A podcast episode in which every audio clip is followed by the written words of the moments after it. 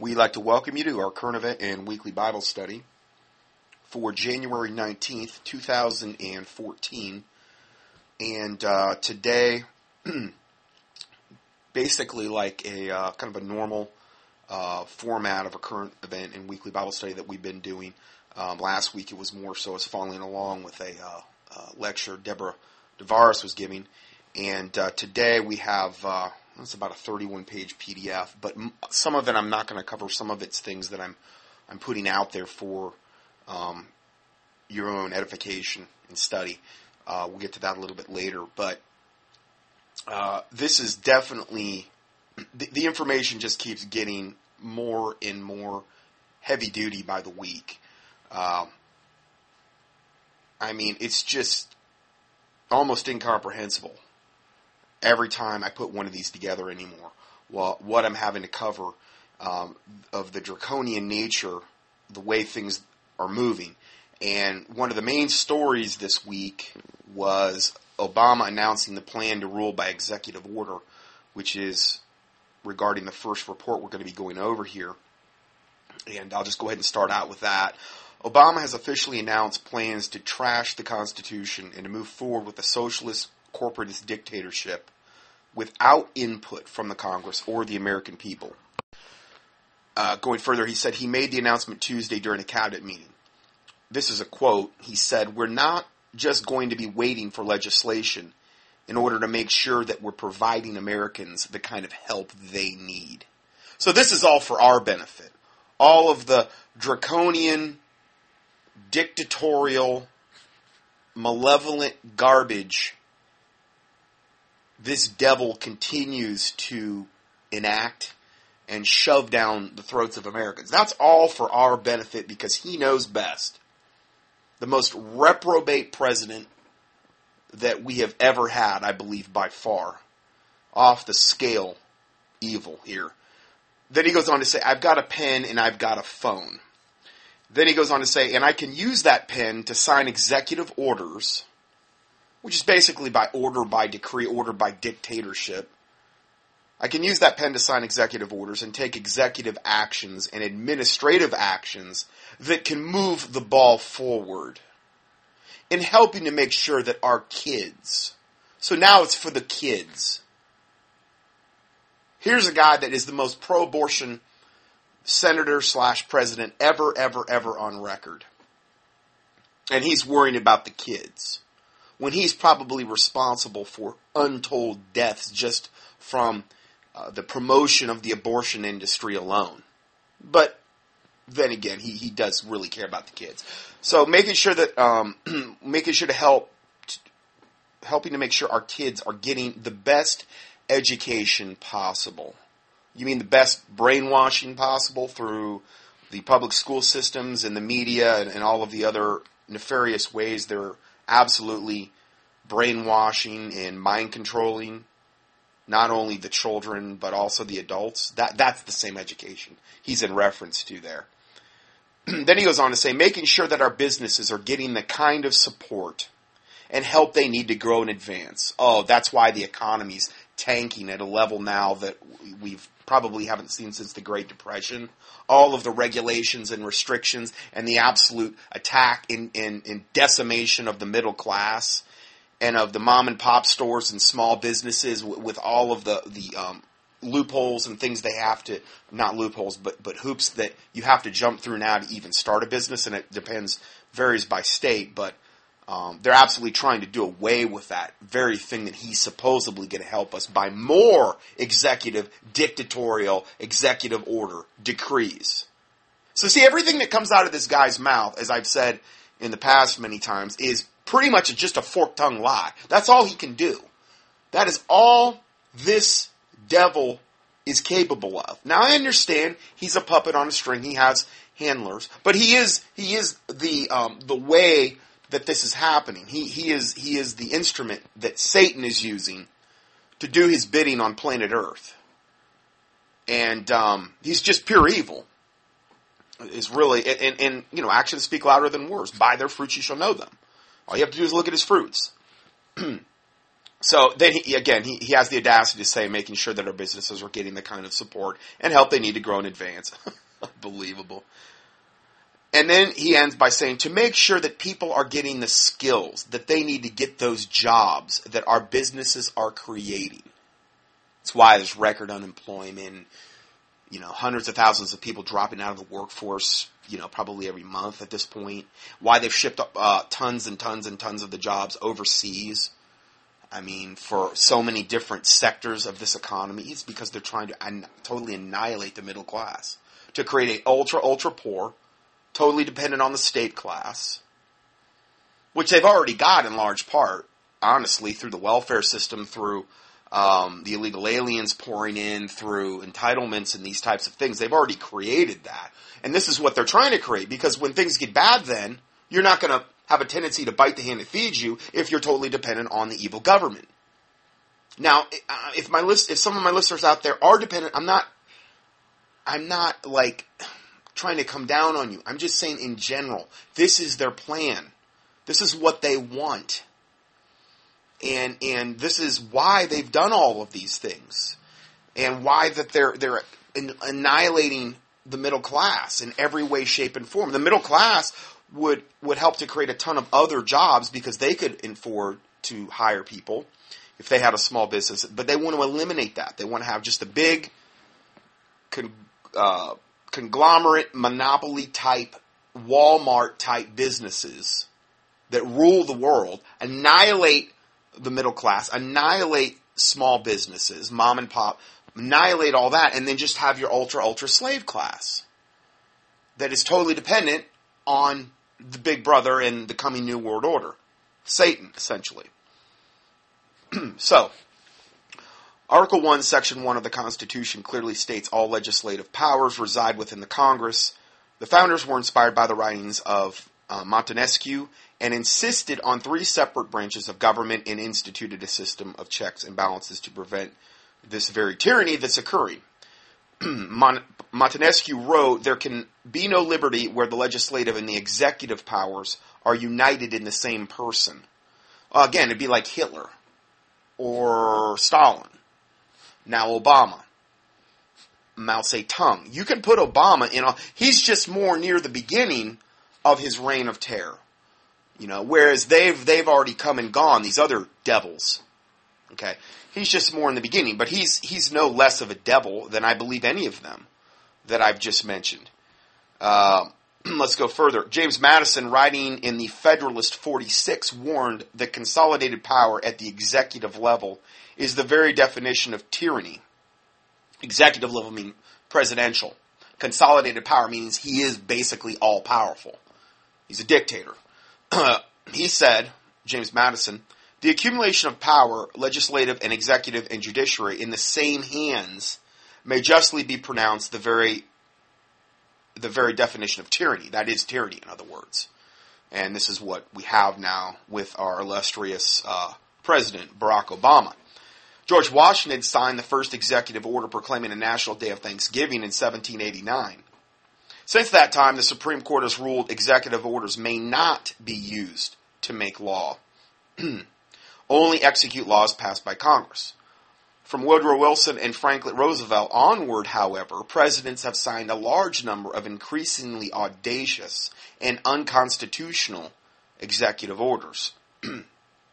Obama, lacking the charm of Franklin Roosevelt nevertheless seeks to follow the path of the growing executive power, writes David Davenport, um, I guess a writer here of, from Forbes. He said, starting with President Woodrow Wilson and accumulating in Roosevelt's New Deal, progressives sought to undermine the power of the legislat- legislature in favor of consolidating power in the executive branch. Um, you know, there's been many presidents, uh, Bush and Obama, and where they basically would come out and say, you know, it'd just be much easier to run this country if it, if it was a dictatorship, and I was the dictator. And this is this is what we have now. We've we've really crossed over into that. so, from passing the sweeping health care bill reform on a party line vote to the largest use of executive czars in our history, to initiating new policies on things like immigration and gun control, by executive order. Obama seeks to leave 225 years of constitutional separation of powers behind. This needs to be exposed for what it is, which is a series of constitutional end runs and a power grab by a frustrated and a legacy driven president. William L. Anderson said, quote, unless members of other branches are willing to act on the important principle of decentralization of power, the American experiment will end up being nothing more than a footnote in history. This relegation of the American experiment to an irrelevant footnote is precisely what the global elite, with a stranglehold on government, have in mind. Remember, they want, you know, one world rule under Antichrist and false prophet is where this is all heading here. So, um, these types of measures that we are seeing taking place through Obama and, and the corrupt government in America take place is it really has to happen. I'm not saying we should not pray against it and try to educate other people and, and fight against that, that type of tyranny. Uh, but I, I would say that it would absolutely be a tenet of the New World Order to bring us to a world government, a one world political system, one world economic system, one world currency, one world religion. Going further, the globalist intelligentsia continues to argue in favor of trashing the Constitution. In 2011, CNN contributor Fareed Zakaria argued that the Constitution is outdated and its principles should be debated and fixed to conform with the modern era. He suggested a set of amendments to modernize the Constitution for the 21st century. Oh, thank you so much for your pearls of wisdom there, telling us the Constitution's outdated. Um, adherence to the Constitution is now portrayed as a form of mental illness.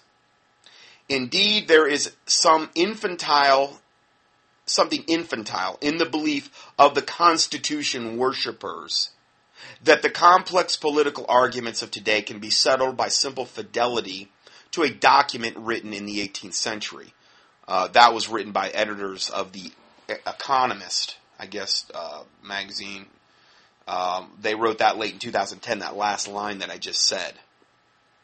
So now, if if you want to follow the Constitution, that's a that's a mental illness. You really need to be committed, evidently, and we're infantile for doing so. Um, it's just that it runs contrary. There's so many things in it that would prevent full implementation of a new world order. They want to do away with it. That's why. It's, it's, it's an impediment. It's an obstacle that Satan has to overcome in order to bring in his one world government. The Constitution stands between the global elite and their plan to reduce America to an economic and cultural ruin. Natural rights and individual sovereignty are obstacles, and they must be destroyed if the one world totalitarian government is to be realized. Again, reiterating what I pretty much just said. Obama's latest comments on the plan to impose executive decrees, as usual, for the sake of the children. oh man, he's he's something else. It, this sets the stage for the next phase of dictatorial government and the dismantlement of the Constitution and its relegation to the dustbin of history. So now let's go to our next report. And I like to, when I put these studies together, I try to put the reports together um, in a way that cross confirms other reports or builds on, like maybe the report I just said or, or just talked about. Uh, and it, this is how I try to put together these end time current events. Sometimes it doesn't work out that way, but but um, I, I, tried an, an, effort to do that. So the next report is entitled "The NSA Official Says We Are Now a Police State," and it's this is from uh, a report from December nineteenth of last year. Last year, high-ranking NSA official Bill Binney said, "quote." We are like that far from a turnkey totalitarian state. We are like that far. Man, I don't know if he was holding up his hands like, you know how you could say we're like that close, like it looks like an inch. Okay. He said, now this is a high ranking NSA official. He said, we are like that far from a turnkey totalitarian state. Now, this same man, the same NSA official, Bill Binney, says the U.S. has already become a full blown police state. Uh, Binney told the Washington blog that on Wednesday. He said, quote, the main use of the collection of these NSA spy programs is for law enforcement. And he shows two slides from the NSA, evidently put up in some type of presentation, that um, get into this. And you can click on them. They're, they're pictures, and um, they tell you a little bit more about what what they're talking about here. I'm going to cover that, though, in, in this little report. But they are clickable and they expand. These slides give the policy of the DOJ, the FBI, and the DEA, etc., on how to use the NSA data, this NSA spy data that has been talked about so much lately. In fact, they instruct that none of the NSA data is referred to in courts. Why? Because it has been acquired without a warrant. So, in other words, they can accumulate all of this spying information on us, but they can't use it in court because all of it's been acquired illegally without a warrant. this is what they're openly admitting to. So that they have to not tell the courts or prosecution or defense the original data used to arrest people. This I call a planned, programmed perjury policy directed by the U.S. law enforcement. And this is this Bill Binney guy saying all of these quotes that I'm, I'm repeating here. Um, and as the last line on slide one says, this also applies to foreign counterparts.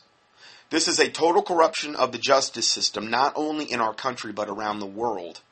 The source of the info at the bottom of each uh, the source of the information is at the bottom of each slide. This is a totalitarian process, mean, means that we are now a police state. here's a guy, top level official in the NSA saying this. Binney, who was, a, who was actually a 32 year veteran of the agency, was instrumental in the creation of the NSA's surveillance program for digital information. He also served as NSA's senior technical director. I mean, what was this guy had a crisis of conscience now all of a sudden? I mean, he's working for Satan essentially and I mean, I mean, not too far from it at this point. And he's a 32 year veteran. I don't know. Um, now all of a sudden he's coming out saying this concerning the collection of data by federal agencies mentioned by Binney.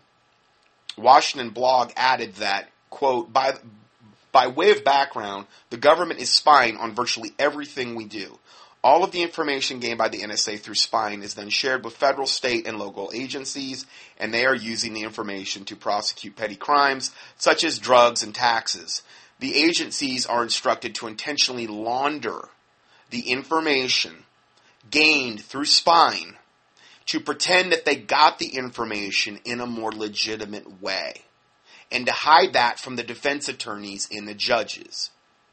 So, in other words, if people are being prosecuted for things like, I don't know, uh, somebody, whatever, had a little bag of marijuana or something like that, or or somebody um, uh, did something on their uh, against the IRS or whatever, I mean, then they're acquiring this information and they're laundering this information and passing it on to whatever um, local authority can go ahead and prosecute that person, get them in jail, get them in the in the largest uh, federal prison system in the world, which is the American uh, prison system, get them in jail, and uh, which is also an unbelievable money making uh, uh, thing. I've done reports on that in, in the past, and that way they could take basically people that are like low level people, mid, middle class, typically people, and get them in jail.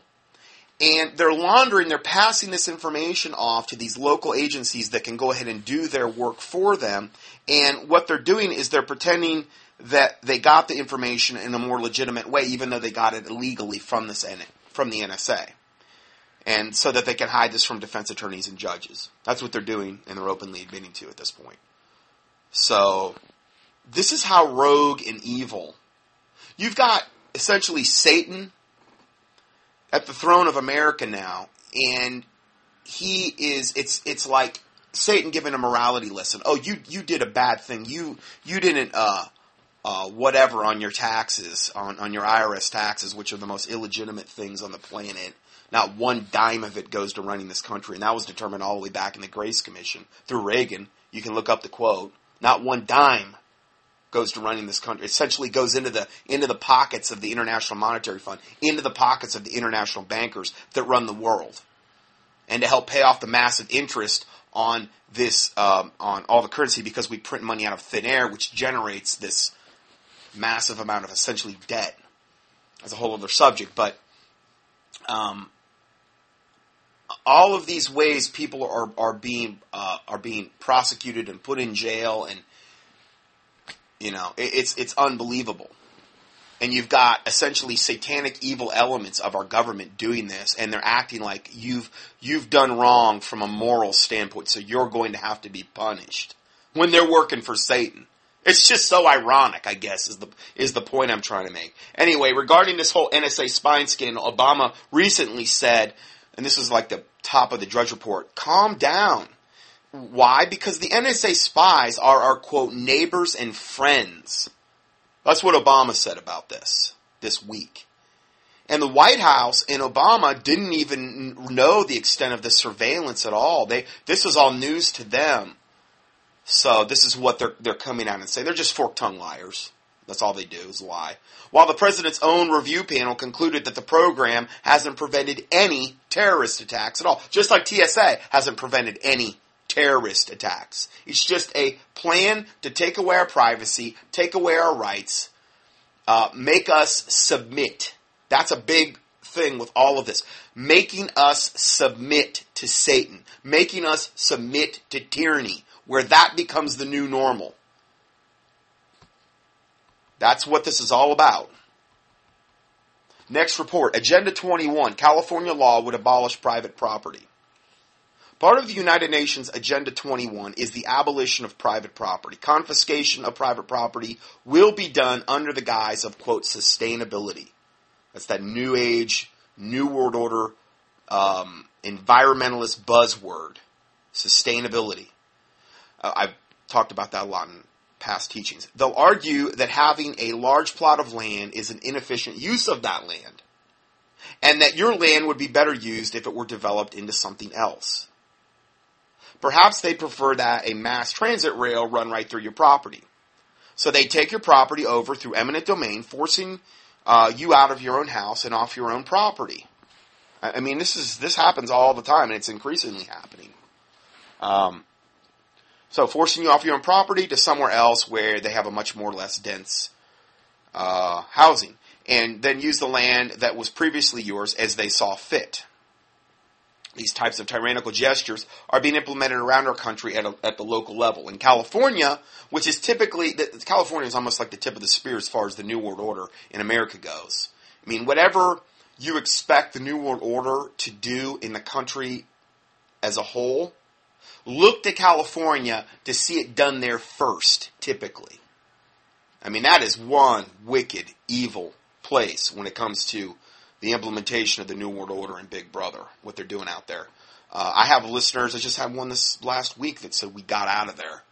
You know, we're you know I think they were in Idaho, and um, there's a mass exodus out of California because of this. in California, there's a law that's awaiting Governor Brown's signature that would institute an agency at the county level that would see that could seize private property, private private property, basically on a whim and using sustainability as the excuse. This is uh, writing for the San Rafael Patch, I guess it's their newspaper. Richard Hall sums up this new bill, SB1, here. Here, here are some of the major tenets of it. You're not going to believe this. A city mayor or county supervisor forms a new joint powers authority called a sustain a Sustainable Communities Invest Authority, or an SCIA. Okay, it's called an SCIA, Sustainable Communities Investment Authority. They appoint elected officials to serve on the SCIA's board. Uh, now, if you live within a half a mile of a bus that runs every 15 minutes during peak commutes, or a smart train, or a what is known as a Caltrain, CAL train, in a single family home neighborhood, your neighborhood can be targeted by SCIA as inefficient land use and, quote, blighted, as it is not high density multifamily housing.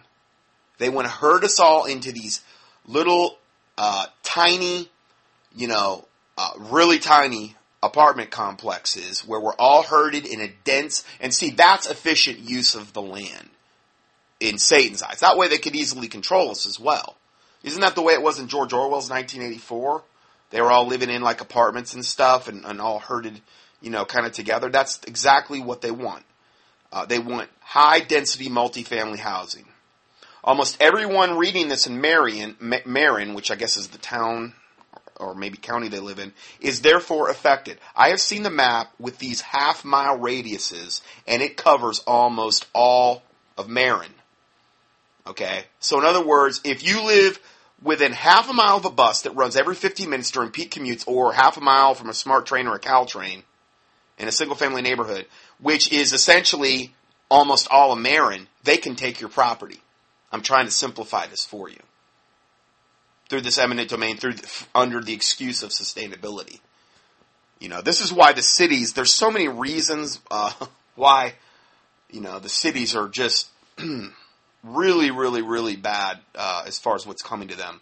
The SCIA then can then wield the power of eminent domain to purchase unused, for sale, or even occupied land in order to build high density multifamily housing that it deems to be efficient use of the land. Oh, oh thank you, Satan, because I know you know best. I know you know what's what's for my in my best interest, Satan. Thank you.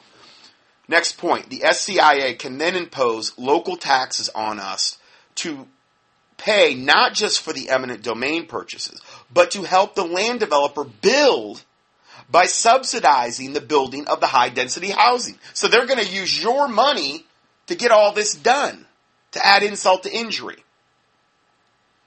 Next point. In order to meet the criteria in SB1 allowing imposition of local taxes, the SCIA must impose a sustainable parking standards ordinance that restricts parking in the transit, transit priority project uh, areas to encourage transit use to the great to the greatest extent feasible. Yes, you read that right. To the greatest extent feasible. This can mean anything from reducing available parking to introdu- introducing parking permits and parking meters. Meaning they don't want you to have a car.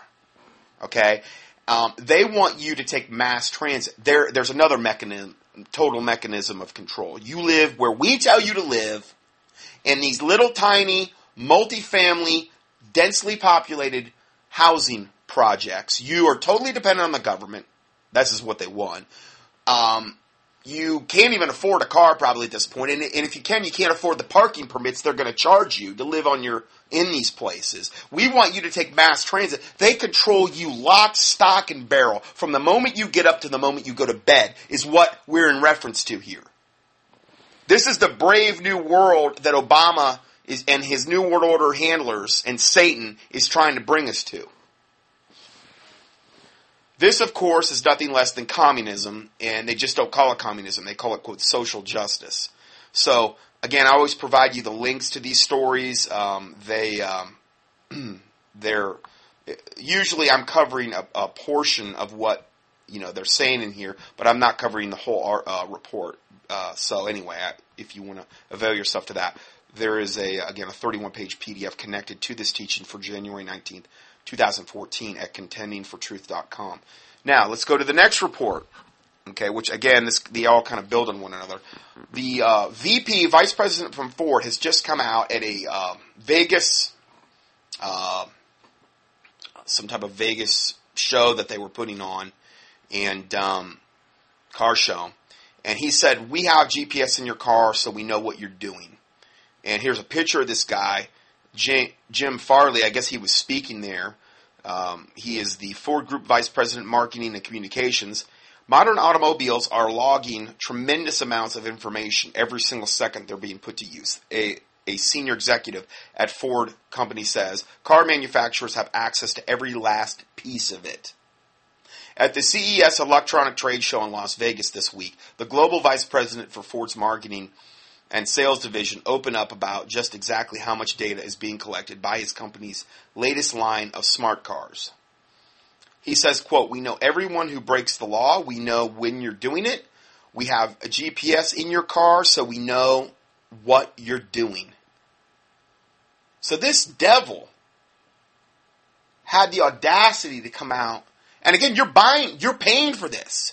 It's like it's like when you go to the airport to get it. You play for a uh, you pay for a plane ticket so that you can go get either um, be exposed to terahertz radiation, have pornographic pictures taken of you and your family through the TSA uh, scanners. Okay, terahertz meaning it basically rips your DNA apart.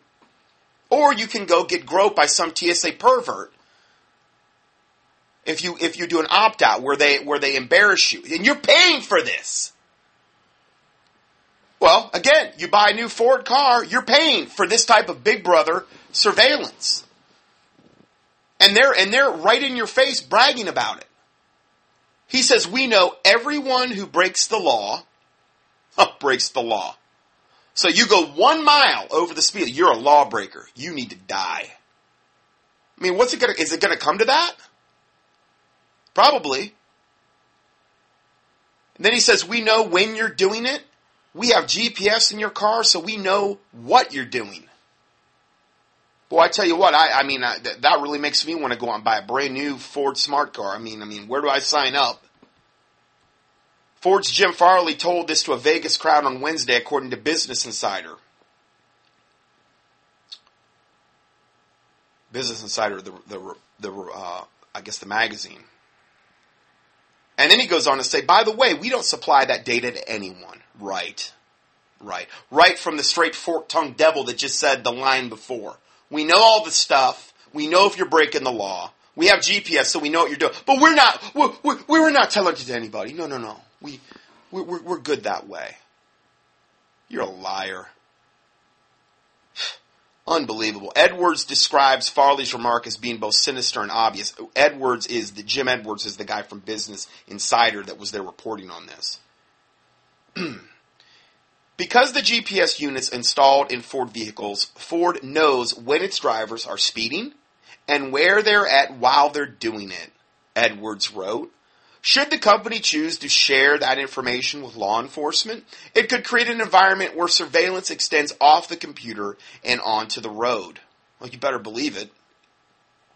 As many as 96% of the cars mass produced in 2013 include event data recorders.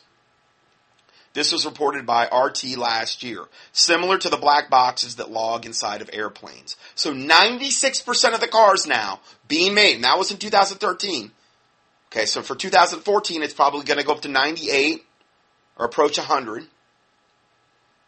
They're all putting in these, these data recorders. I wouldn't buy any new car. I mean, I would only buy, you know, I mean, I understand that you can go all the way back to I think it's like '83, where you know, as far as being uh, EMP proof, I think the cars prior to that are EMP proof. Like if we got hit with an electromagnetic pulse, okay, and and then going back into the '90s, I know that there's there uh, cases could be made for, but I'm talking it's getting so bad now, though. I mean, this is so flagrant, obvious, and in your face. I wouldn't even think about buying a new car. And again, I try to make these reports practical so it's information that you can use to avoid the devices of Satan. You know, like all the stuff we just said about California. If you live there, that's something really important to know, what we just went over. Um, this information about buying a new car. Ford's coming right out in your in your face. You might have been co- contemplated doing that, and then now you hopefully you're like, whoa, whoa, whoa, I'm not going to do this. You know, Big Brother surveillance 24 7 right in your own car, and you're paying for this? You shouldn't be getting in debt buying a brand new car anyway. The borrower, the borrower is slave to the lender. There's no Bible for going in debt. You know, and, and it's just, it's just bondage. It's 100% bondage. So I'm just saying, I mean, I'm, I'm giving you some biblical tenets here.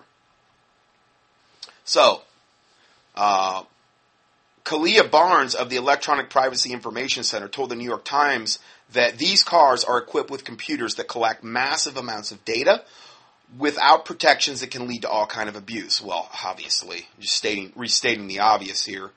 As RT reported earlier this week, automobile owners don't have a choice for now.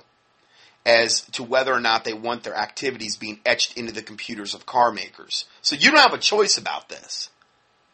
This isn't something that, you know, I guess you could deactivate or whatever. Maybe if you really, really were smart, but or, knew had intimate knowledge of these things. But they're like, you know, computers with four wheels anymore.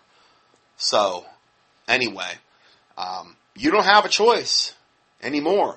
You buy a car, you just better assume that everything in it is being, you know, some type of uh, event recorder there being recorded. Uh, the Government Accountability Office released a report days before Farley's remarks detailing the results of an investigation into data storage protocol among automakers Ford, General Motors, Chrysler, Toyota, Honda, uh, I'm sorry, Honda, and Nissan, and said that across the board, if companies retain data then they did not allow consumers to request that data is deleted.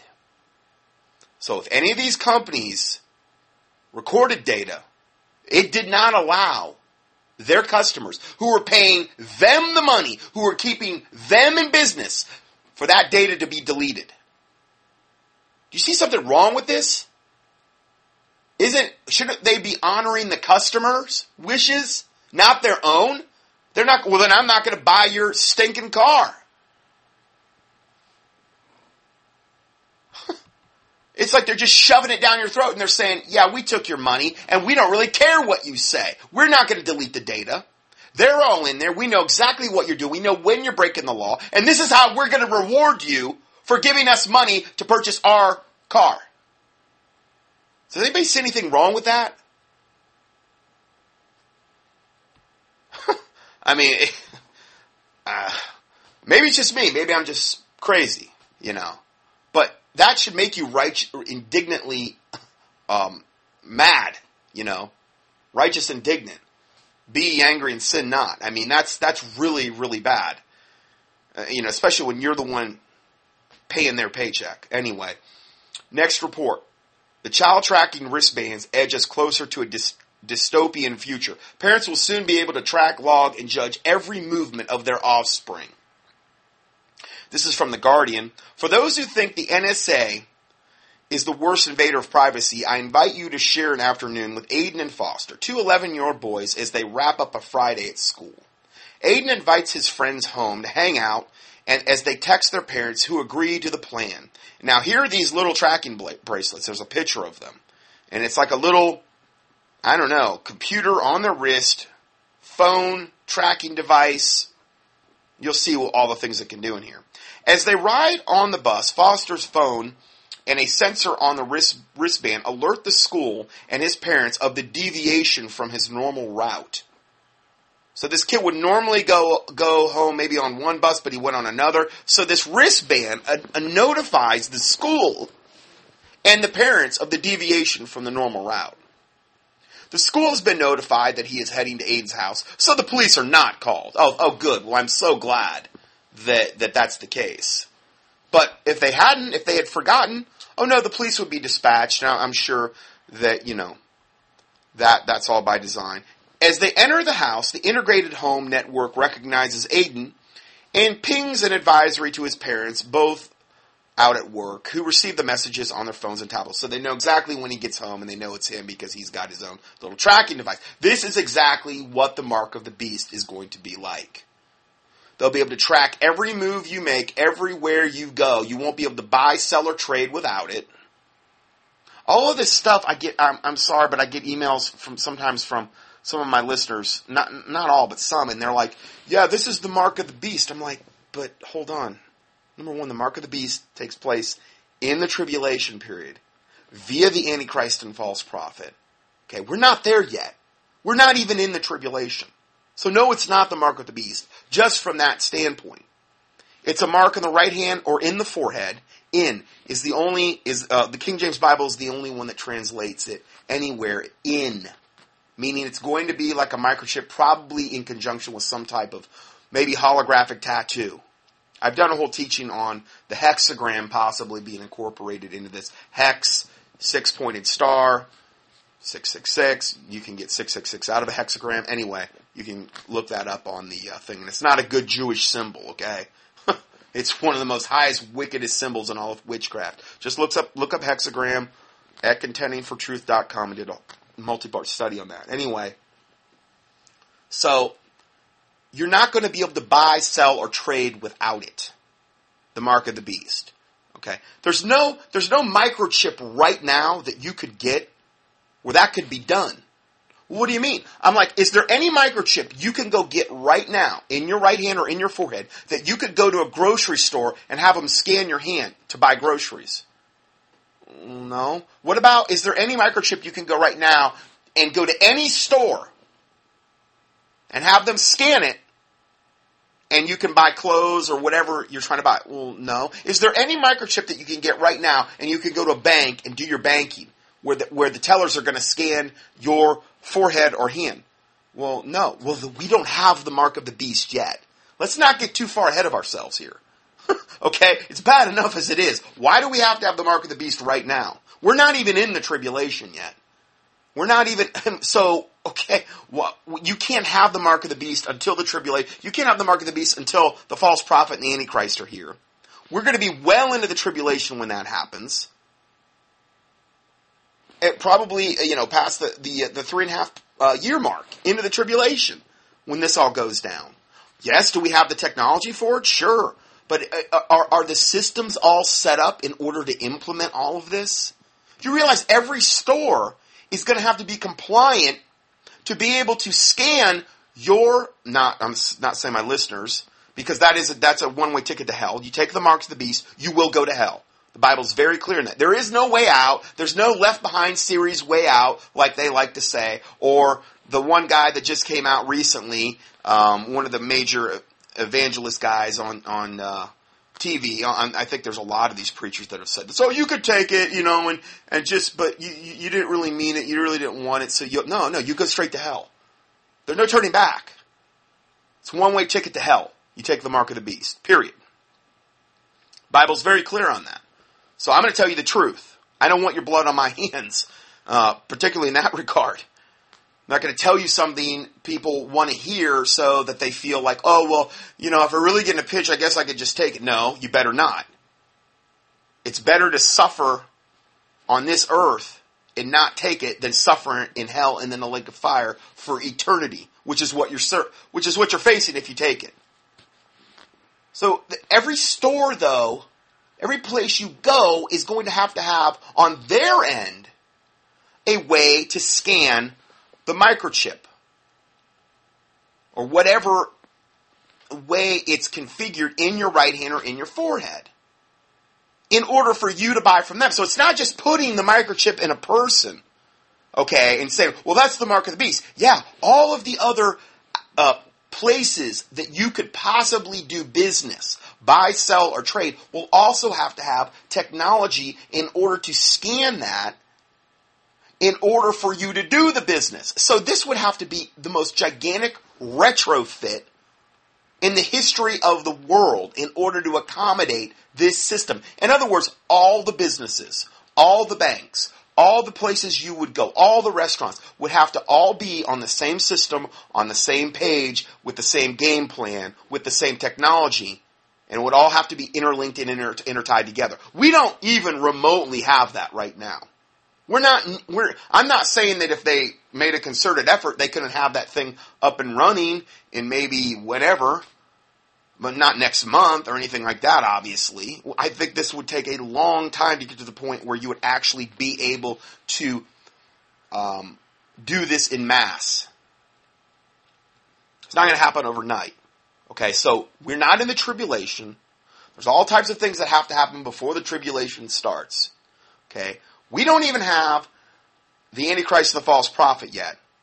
Okay, we don't have a confirming the covenant with Israel and other nations for a week for seven years in order to get us into that. We don't have, and that will probably come on, on the heels of World War III, which we don't have yet. We're not in the tribulation yet.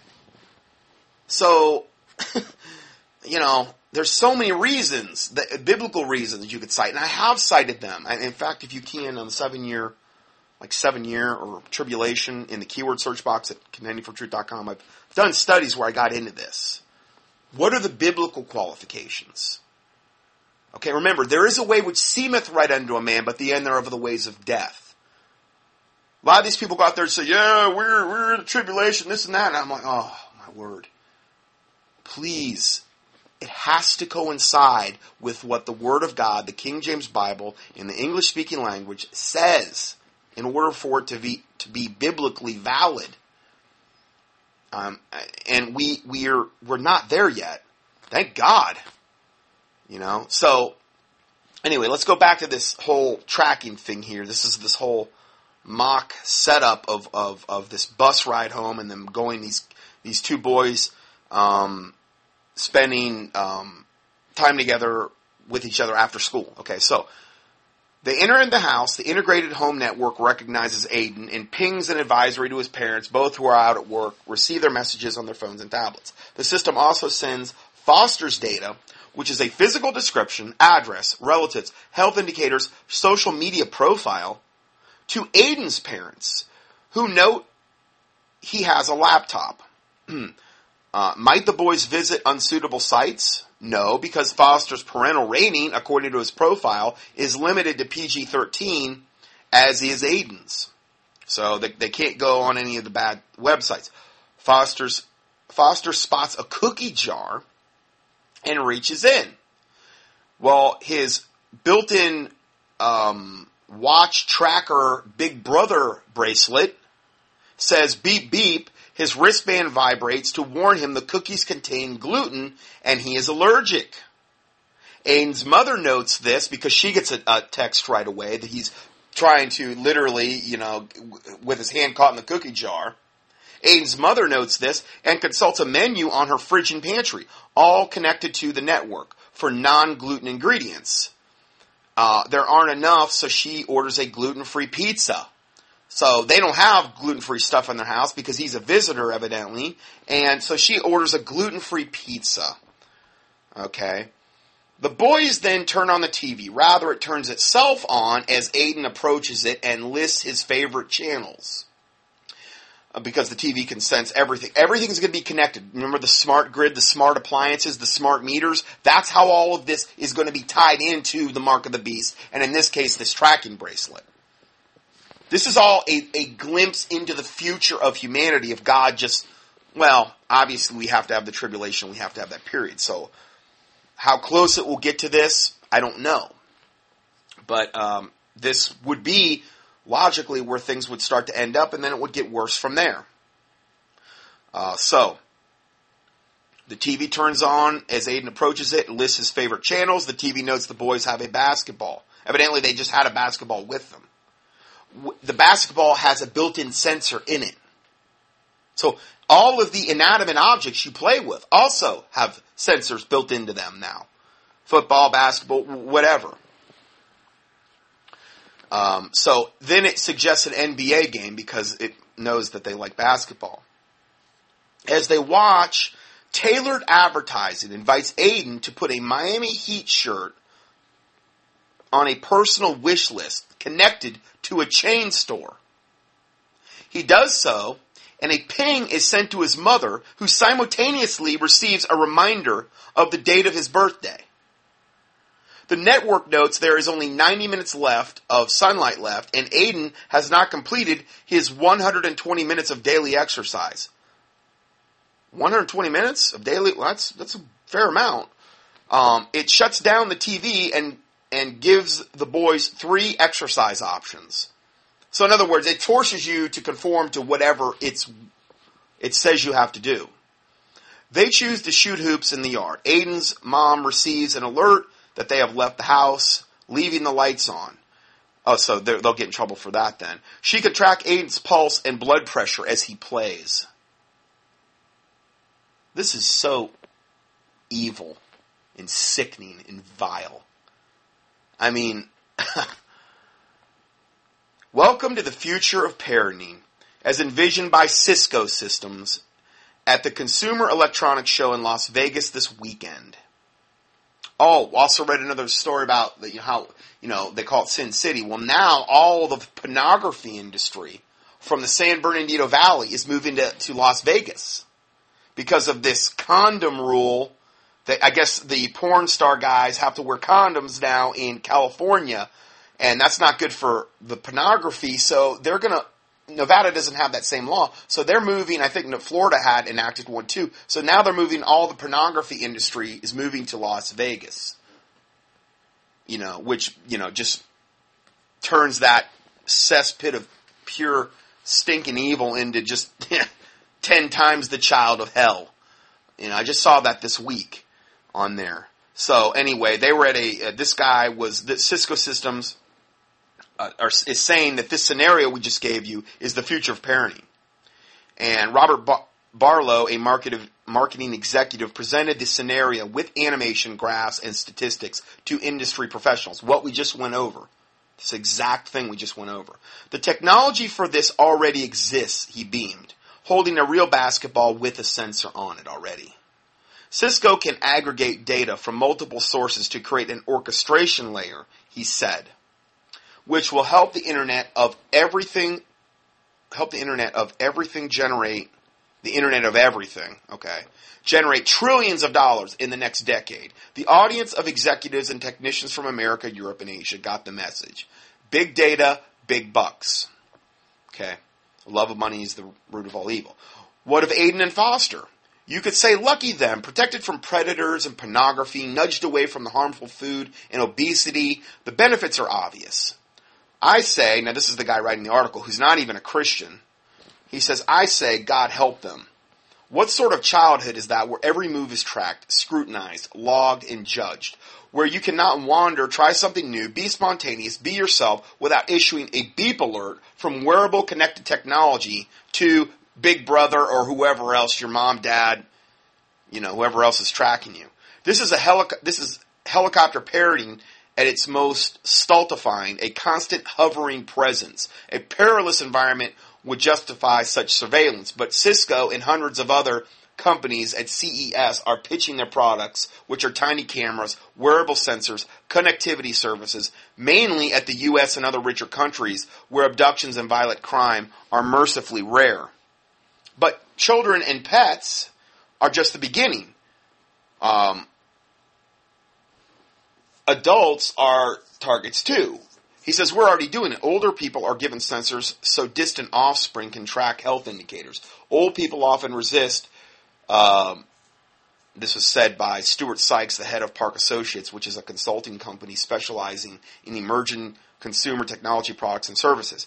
He says, but younger people tend to love this technology. It's a po- polarized market. Well, younger people are more brainwashed into this whole concept through education, through public school systems, through uh, cartoons, through video games, I'm sure. So they're already, you know, they're already on board. Younger people typically. Smartphones, you know, things like that as well. Since 2009, AT&T's Family Map service lets you track relatives through their phone. Oh, so good. So it's tracking exactly where you're going, where their phone's going, you know. That's a fun feeling. New technology is making it ever cheaper, easier, more thorough, and culturally acceptable. Amazing things happen when you connect the previously unconnected. Gushed, another evangelist at Cisco's exhibition. Everything you do generates data. The more we build these connections, the more we build relationships. So my advice to you is to go to like a um, get. I would get rid of your home phone. Okay, I'm just talking from a privacy standpoint. I would get rid of your home phone. Um, I would um, get rid of any type of smartphone that you have and go to something like one of these cheap flip phones, like a Virgin Mobile uh, they've got a Paylo program at like Walgreens or, or um, whatever. It's not expensive. You could get it for 30 bucks a month on a flip phone. And it gives you like, oh, man, I don't know, way over a thousand minutes. I mean, it's, it's really a good deal. You got to do 30 bucks a month. Yes, you have to reload it. Yes, it's not as sexy. It's not as acceptable, socially acceptable as having a smartphone or whatever um, use that. And when you register it, uh, um, like if you have to um, turn the thing on or whatever, use bogus information. Why, why do you have to have everything in your name? Everything. There is such a thing as privacy, is the point I'm trying to make here. Okay? You could do this also with track phones. Okay, but track phones are more expensive to use. If you're going to use them to talk, that's an expensive way to go. But you can use track phones, which you can buy for a cheap price, activate with, with anonymous information essentially, and keep them when you're not using them in one of those those uh, mylar EMP, EMP proof bags that are out there. Or you can go up on eBay and get the, the phone cases that are um, shielding, meaning even if even if you have the phone turned off, they can still track you. Okay. Now, if you don't have it in your name, and and um, you're rarely using it, maybe you're using it just for like private phone calls. You're you're taking yourself out of that whole grid system as much as you can. Is the point I'm trying to make here? Okay. That's a much wiser way to go, in my estimation. Having an older car that doesn't have all of these tracking capabilities. Hopefully, living in a house where you don't have a smart meter.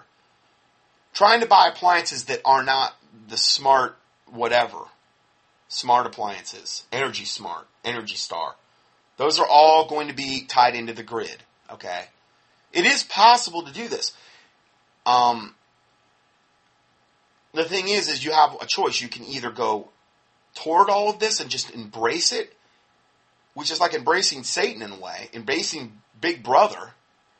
All of this track, all of the stuff I've just covered today, or you can try to go against it and go away from this evil. This is evil. So I know I'm giving you good advice in what I'm telling you. I'm trying to get you away from evil. Okay? You can buy the shielding bags online for phones. You can buy the shielding phone cases. Um, they can track you. If, if, if anything ever did go really bad and you had even one of these phones that, that you had that were anonymous, you could take the battery out and put them in a shielding case. Because I've even heard that sometimes they can run a little while without a battery in them. They can track you. But you can have different phones to do different things. Like if you had a track phone that was associated with a, I don't know, let's say you had a, um, a mailbox that you wanted to have that was, um, you didn't want that mailbox having anything to do with your regular phone number. You just had one phone to deal with that mailbox or one phone to deal with this. You could have, and we're not talking about a ton of money here. You could have different track phones, in other words, that you bought. Cost you like, I think, 20, I think like 20 bucks for every 90 days. You don't use them that much. You use them for specific things. What you're doing is not illegal. You're maximizing your privacy, is what you're doing. You're being smart. You're not doing everything through the grid, through everywhere that they can track you. You're using anonymous information. And you keep those phones in EMP proof, shielded cases in the meantime. You only use them when you have to. And if you forget the number, just take a white um, sticky thing. If you forget the number, what that phone is utilized for, okay? Get a white sticker, put it on the back of the phone, write the number for that phone on there, and then write the name of, let's say, the company that you use that phone to deal with. Like you could have one for your internet. You could have one for, um, I don't know, a mailbox that you dealt with. One for a bank. I don't know. I'm just trying to give you some ideas here of ways you can kind of maximize privacy and not cost an arm and a leg here. But the smartphone is the worst possible way you can go with all this. Okay, it's not going to get any better. As you can see, it means a lot to Satan to and all the stuff that just broke with the NSA, which is what we were talking about today already, it must mean a whole lot to Satan to get all of this personal information on you. All the data recorders that are on all the new cars, all of the data that's being collected on the smartphones and on, on, the, on the internet and things of this nature. You know, it's just good to try to provide the least amount of information as possible. You know, from that standpoint. So, um, AT&T's Family Map lets you track relatives through their phones. New technology is making it easier and cheaper and culturally acceptable. Amazing things happen when you connect the previously unconnected. Gushed another evangelist at Cisco's exhibition. He said, Everything you do generates data. The more we build these connections, the more we build relationships. Oh, isn't that special? The guy writing this says this is nonsense. A ping to your phone saying your spouse has deviated from the usual, usual route home may or may not be useful information, but it does not deepen your relationship with them, no matter what they're up to, potentially. Edward Snowden's revelations about the NSA revealed ubiquitous state snooping something anticipated by George Orwell and Ray Bradbury half a century ago. But the greatest danger to privacy is not the government, but ourselves. Google, Facebook, and Twitter have built empires on the facts that we, we prefer convenience to privacy. See, this is the this is the thing you have to get in your own mind. You have to get to the point where this means something to you. What I'm saying here regarding privacy, I've been preaching this for a long time about privacy. Okay, JJ Luna has a book that he's put out. It's called How to Be Invisible. There's a lot of other ones out there. These are good things to know because it's not about you having something to hide. It's about the big brother Satan government wanting to get every little shred of information on you for nefarious reasons. It's not about you, it's about Satan, in other words is the re- is your motivation for doing this. And if you're going to choose convenience over, you know, privacy, then you're going to pay the price at some point in time, most likely. The way things are going. I mean, look at what we're just talking about today here. Do I gain anything by you doing that? No, I'm, I'm telling you this because I love you enough to tell you the truth. You know? So, Google, Facebook, Twitter, which I've all put warnings out about, how evil they are. You know, uh, Google, Facebook, Twitter. These are all essentially part of the NSA's spying network to gather intelligence, to data mine us about all aspects of our lives so that they know everything about you so that when the roundups begin, there's going to be no mystery about your life to them. If you really want to get down to brass tacks, I think that has a lot to do with this. Sure, they can use that information to blackmail you and frame you. Sure, that too. And probably there's another million other reasons I'm not thinking of.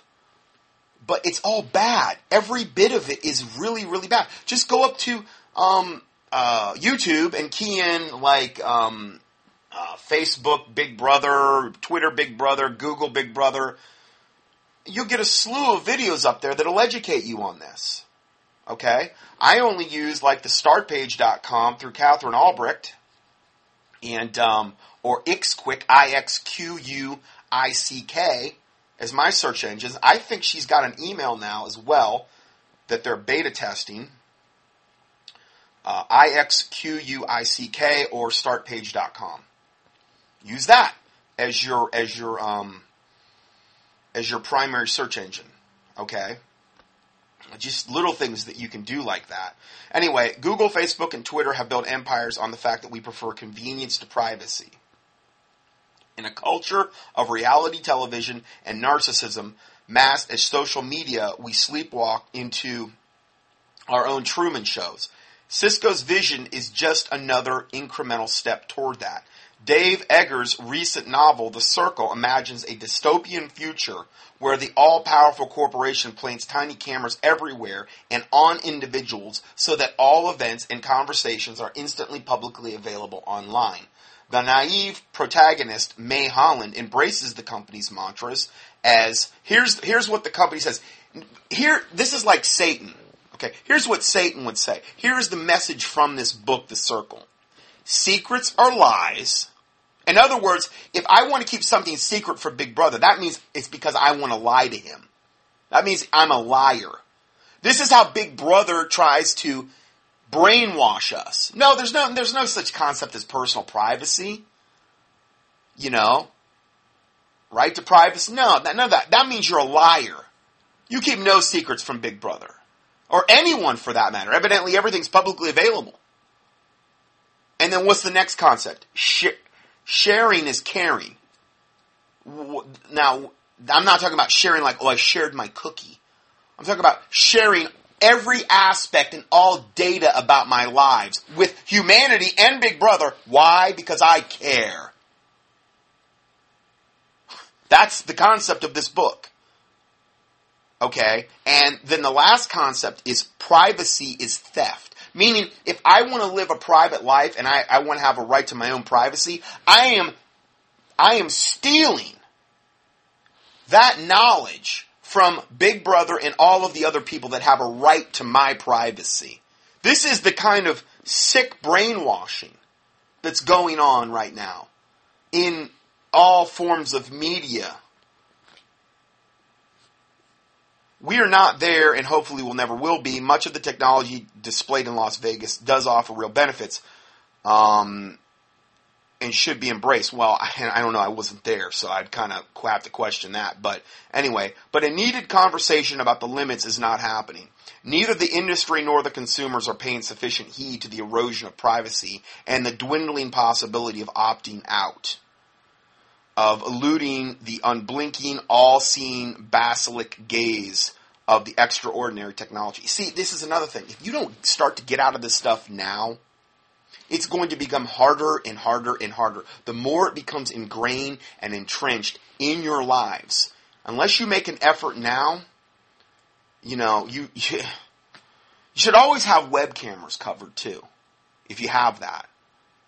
And any speakers that would be able to record you. Now, I'm not saying they might not have technology built around that, okay? I'm just saying things that you could do, you know, as practical things uh, to protect you know your privacy to a, to to a certain degree here. I, am sure there's way more that you can do uh, with privacy. I'm just giving you some of the real basics here.